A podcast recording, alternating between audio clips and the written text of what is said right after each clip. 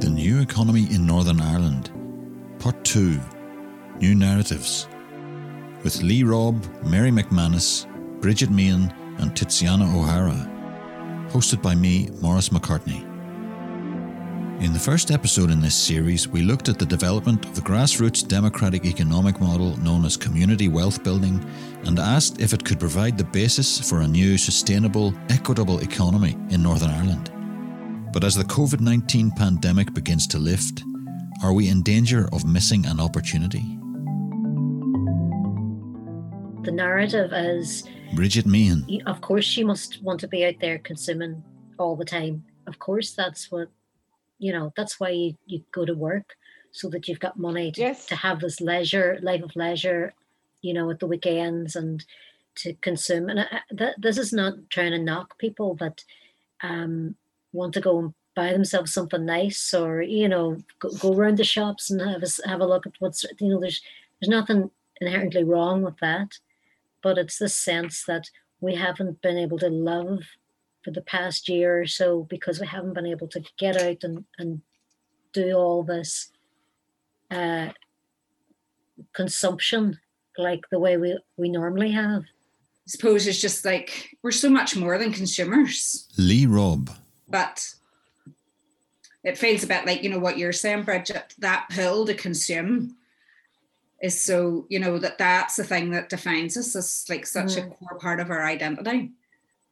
I wonder if this is the, um, you know, because the, the moment of crisis is a moment of opportunity to make to get people to think differently. Yeah. But are we in danger of letting it slip by and people all rushing back out and just queuing up outside Primark and whatnot? And um, That's the thing that I, that's the thing that's crossing my mind that last year there was all this talk about um God, isn't it wonderful the way we've all just pulled together and there's this community spirit and we don't need consumerism or we don't need all these material things. We, we've we've got community, we've got each other. Um, we're going to get through this terrible time. And there was this optimism, even though it was kind of a very scary thing that was happening. You know, something that in our lifetimes we'd never seen.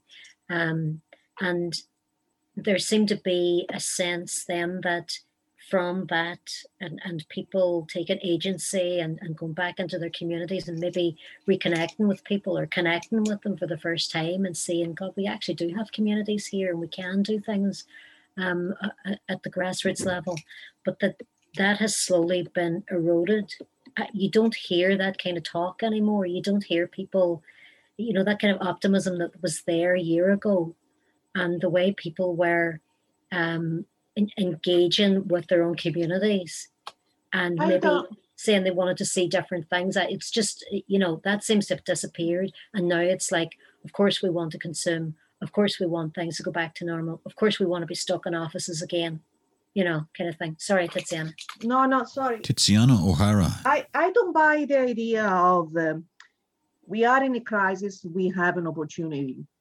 I to make a social change. I think that when you needed to really change things, you needed to do deeper. It's a systemic change. It's that kind of change. This is why all that uh, enthusiasm didn't uh, mature to nothing, didn't really become the change that we wanted to see because it was superficial. It was in emergency. I think when we make a decision in emergency, it's for survival. And that doesn't last. We cannot be in that mode all the time, in survival mode. We needed to find a way back to normal that it's a normal different of what was before. And in order to do that, I think that we needed to dig deeper and systemically change what we are. So, in some sort of way, if the crisis was a moment of reflection, now the reflection needs to be what do we want to be really? Still consumers, still, uh, you know, enjoy Primark or enjoy um, the common ownership of a farm where we can uh, actually volunteer some time and uh, co-produce a courgette. I, I I think that. That's a great tagline. Let's co-produce a courgette. Well, I love courgettes. I remember the first time I came to Northern Ireland, I bought three courgettes. It cost me nine pounds. So oh. it oh was only one shop in Belfast that could sell it. So now I'm glad that we can have more variety, more biodiversity, but not because I want to be consuming that, because it makes me happy that there are more things out there and can be produced by my allotment garden, and you know, next next door to me in the in the waterworks. So in some sort of way, that that's the so going back, is that uh, crisis was enough the crisis? No. But we needed to ask different questions now, I think, and uh, and the question are about about uh, our identity as uh, citizens, maybe I don't know. But how do we get people to dig deeper, enough to take action? There's a three part series on Radio 4 at the minute called Dare to Repair, which is the story of how we've got in such a mess with all our shit. And um, and next week's about repair cafes. But the first part I thought was really interesting because it was like it, it was I was thinking about how do I change a bit of my story at repair cafes. So one of the things that happens, I think I said this before, quite often is that when people arrive, they'll say, "Isn't it terrible? We just don't have the skills anymore." And we talk about making the skills visible because the skills are there; they're just not visible. But actually, listening to that program, this part of it's interesting what people choose, what we all collectively choose to say and focus on, which is there's no skills for repair. And that was designed in because of planned obsolescence. That was designed into goods so that repair skills weren't needed on the high street anymore. So that, you know, so it's, inter- it was just really interesting to me that that's the, the story that's reproduced, that the skills aren't there when actually what happened was the manufacturers changed their business model so that um, they could, they would produce stuff with less durable components made from plastic. And then they found out that when they broke, well, they could make cheaper models. And then instead of fixing them, you would just go and buy new ones. So the story is actually, well, manufacturers planned in obsolescence. That's what the story is, not that there are no repair skills. Because there were there are no repair skills stuff makes it sound like we made some kind of conscious choice. And they made a conscious choice and that affected the decisions that we made but we didn't have all the information that manufacturers started made sure that those skills weren't needed So I, I wonder is that, is that part of it then that uh, to revive those skills is, is one part of it, but the other part of it is to change the story that people tell each other and that we tell each other. And in other words, if if we're going to build a, a new economy based on different foundation, then we we need storytellers as well. We're going to need people. new, new narratives yeah. you know because it, it struck me when you were talking about that lee that, that that was so spot on. And it was like you know when we talk about the mutual bank and the, you know the narrative that goes out there is that people don't want branches anymore. Oh, they- they're not coming into these branches. They don't need them. You know everybody's online. Everybody wants their you know their banking app on, on their mobile and you know but that's that's not actually quite the, the truth. The banks it, it's the banks that have said actually it's costing us too much money to put these branches here. So we would rather be able to cut those costs glean that as profits um, and we'll, we'll just tell people that look you've got everything online. You who, who wants to come into a branch anyway? This is so not what people want from banking services. Yes you want online. Yes you want your app. You want to be able to do that but you also want to be able to talk to somebody face to face when maybe there's something going on in your life where you actually need some help or you've run into financial problems so eh, the the, the need for branches is still there. They tell us we don't want money. You, you don't want to take out money. You want to pay for everything electronically. Uh, not really. I sometimes, you know, I'll want cash, but it's how they're it's how they're framing it, and they they have the sort of the, the media. I mean, when I say media, I'm talking about the mainstream media, who kind of aren't very creative in a lot of ways. You know, I can be very critical of them, and I don't want to disrespect anybody, but they just go along with the main narratives that they're told.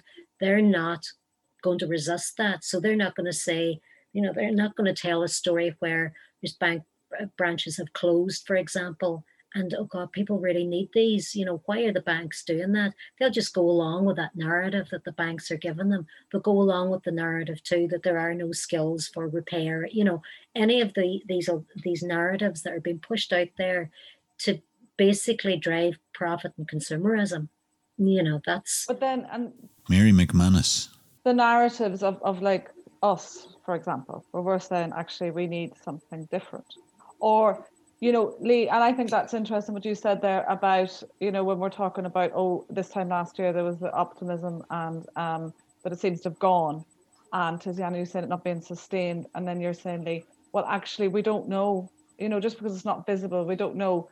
Has the has the narrative or story shifted for people? Do you know, like say for people who never thought they were going to end up on universal credit, but they have because of this pandemic, and they may have judged people who were on that before or not understood the kind of circumstances that can get you into a position where that's where you end up. And you know, for the people like the the art, well, the artists maybe always had a different narrative, or the musicians, the creative people, or the uh, the self-employed people who, you know, because there's so so many winners with COVID and so many losers. Do You know, when I say winners, I mean that sounds awful, but you know, like as in people who've been able to work at home and not spend much, and their savings have increased greatly to the point where people, you know, might be spending fifteen hundred pounds on a puppy. Do you know what some people are going to the food banks, and that that's literally what's happening. But I wonder for how many people has the, the narrative shifted, and um, and, and are we not seeing it? And you know, like I can't remember which of us said there that it, suddenly something changes. You know, is there this slow build up under the surface? But they're not making it. You know, we're going to have more news stories about people queuing outside of Primark rather. I, I feel like we're advertising that shop actually just by mentioning it. And, and that's despite the the you know the very bad publicity some of these shops have for where they their produce comes from and the conditions that the people are you know are suffering um, to make the cheap clothes that we can have. But yeah, I'd, I'd love to know will, will, will something has something shifted that we're not aware of for many people. But I don't feel it's being really reflected so much in the narrative that the media is feeding us. As, as somebody um, said, uh, in the mainstream media, at any rate. Mm, so I wonder yeah. is there a case for, you know, trying to if you're trying to build an alternative economy, you need to build an, an alternative media as well. You know, like a new media, um, and and perhaps this is it. You know, this some of the skills that we've learned while having to work from home, you know, to do with, mm-hmm. you know, video conferencing and putting little videos together and things like that. Maybe that is also the beginning of something, a shift in if there's a, you know, there's a, maybe there's a will and an appetite there and people are now just getting used to the tools and beginning to think, oh, we can actually do this for ourselves again. That sort of, a, you know, do it yourself spirit. I don't know. Is that um, yeah? Well, it makes me think about so that I know you shared that revisit in Britain piece that um, Hazel Sheffield had done on um, on positive Carrickfergus recently, and I met Hazel at Sturdy Action Festival, and Hazel's been doing that work for quite a long time, but not but uh, during the pandemic, as far as I'm aware, she she developed a relationship with Power to Change, which is a um, you know big um, funder that was set up by the lottery um, through an endowment that funds community businesses. So I think that's really interesting that, that they have seen that that's part of that work is about telling those stories and um and you know and that relationship with the funder you know with somebody who has the journalistic credibility and skills that Hazel has um so that you know and there obviously there's Novara and um and other kind of alternative byline times and that you know that stuff was all was already in train before the pandemic. Um, but the but the thing I'm so but there's an issue around scale I think as well, and um and but I'm just curious about not always doing stuff on a mass scale and actually you know for for me my work is to change that narrative in Carrick that doesn't have to be um you know all online. It can be through relationships and through you know with other human beings like that are face to face as well. Um because to some extent it it's in dialogue that you're actually able to challenge the dominant narratives not just not by broadcasting because there's so many competing um narratives eh, broadcasting if you go back to the mainstream media and the messages they give, you know, I can't actually do this to my brain every day. But if you listen Mm. to the news all day long, like, you know, all the different times that the news is on, um, like TV, radio, it's even more intense. But you are getting the exact same information. By the end of the day, you could almost repeat the whole Mm. um, the news broadcast because it's the same one that they've had all morning since the morning that they've repeated a hundred times that day. But perhaps we need more than a narrative change. Perhaps we need institutional change. for, for me all this is very important and i, I do i do understand how the the narratives uh, needs to change i do understand how we can um, change it uh, through a, kind of very interpersonal kind of uh, exchange. And that can be very efficient. Uh, but there is also something deeper, in my opinion, again, that needs to be changed, and is uh, the way the bigger kind of institution needs to relate to the smaller kind of stuff. Because uh, I always felt that uh, through all the cooperatives that we have supported and work with uh, across Northern Ireland, there always been a kind of uh, glass ceiling that they never been able to break through and uh, and that uh, it's again because there is this kind of conversation that, doesn't go through neither the funders lee because the power to change as you know is in england but it doesn't come here yeah and uh, the the um, the um, uh, national lottery in Northern Ireland is a completely different animal than the national lottery in other regions of the UK. So it seems that uh, even at that kind of a dialogue is so fragmented that there is some kind of institutional rigidity through which uh, and the, the glass ceiling analogy you know it's like a women uh, kind of uh, um, struggle. You go and then you have the glass ceiling so there are uh, new business and new initiatives uh, something community led and then you have the glass ceiling and the glass ceiling is made of government other private business other within the same of free, uh, business. So it's it's uh, it's really fundamental, and I find that that the frustrating part. Yes, you can uh, you can uh, change the mind of in, one individual, but to me is how can we change the mind of the full department of government? and How can we change the mind of a full founder founder why they cannot see that there are different things um, and uh, and why we don't change the mind of uh, the, the media yes we can create alternative to that but uh, at the end of the day we also needed to tackle at least um, you know intellectually how do we tackle the resistance that they have towards uh, anything new or different? No, I mean I I agree with you, and I kind of from my own experience have seen things like, say, from the statutory or the institutional point of view, you've got people who actually are very happy with the status quo. They want things to stay where they are because it works for them. You know, they're not the people that are usually the recipients of any of the public money that has to go on the ground. And they're looking at their careers, and, and I'm talking generally here, I'm not talking about individuals. And I know that within those systems, there are good people who want to do something better and different. But generally, those systems are there and they maintain the status quo because the status quo is okay.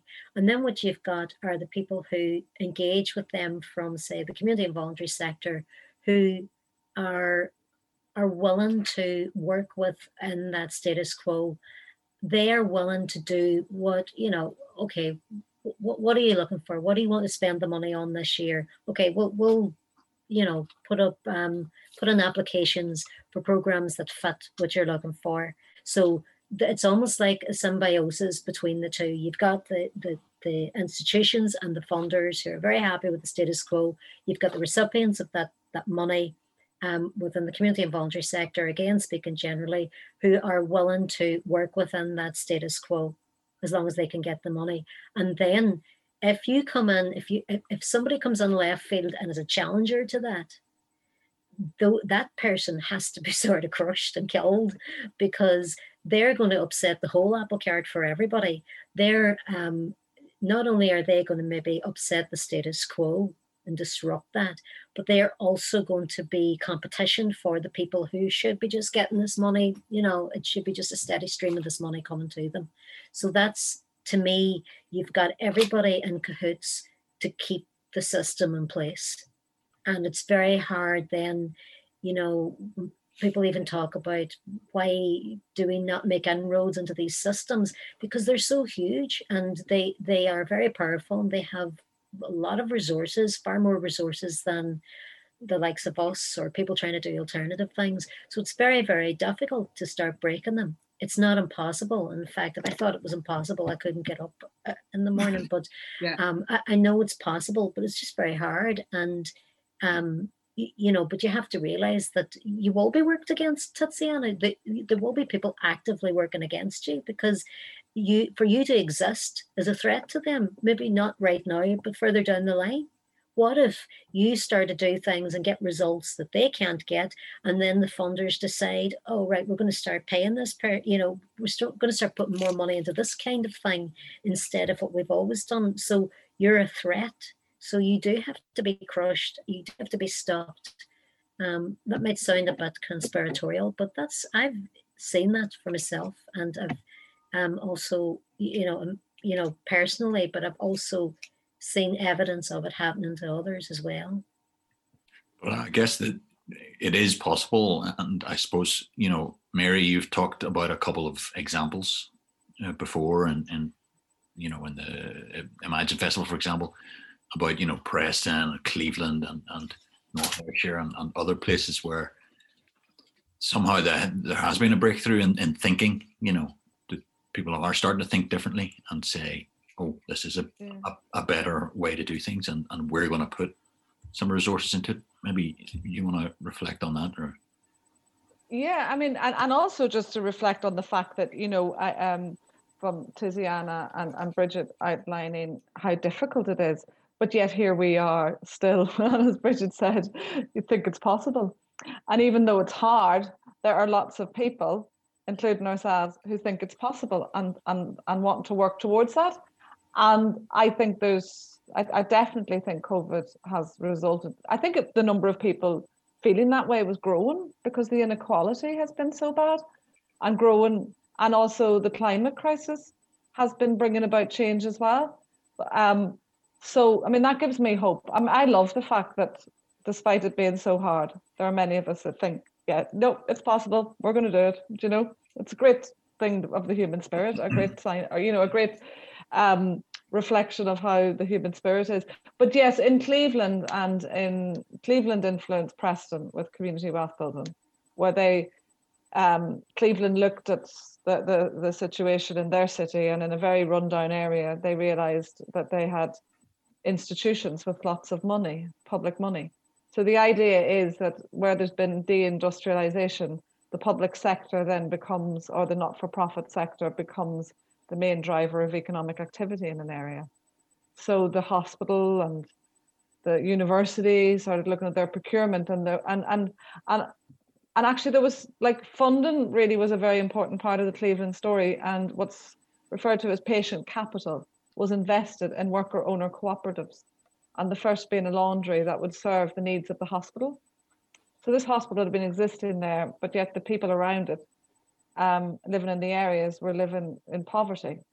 But so the idea, which some people then put together, was to to to fund this worker owner cooperative that would give people not just a job but also an asset um, to help them, you know, not return to poverty.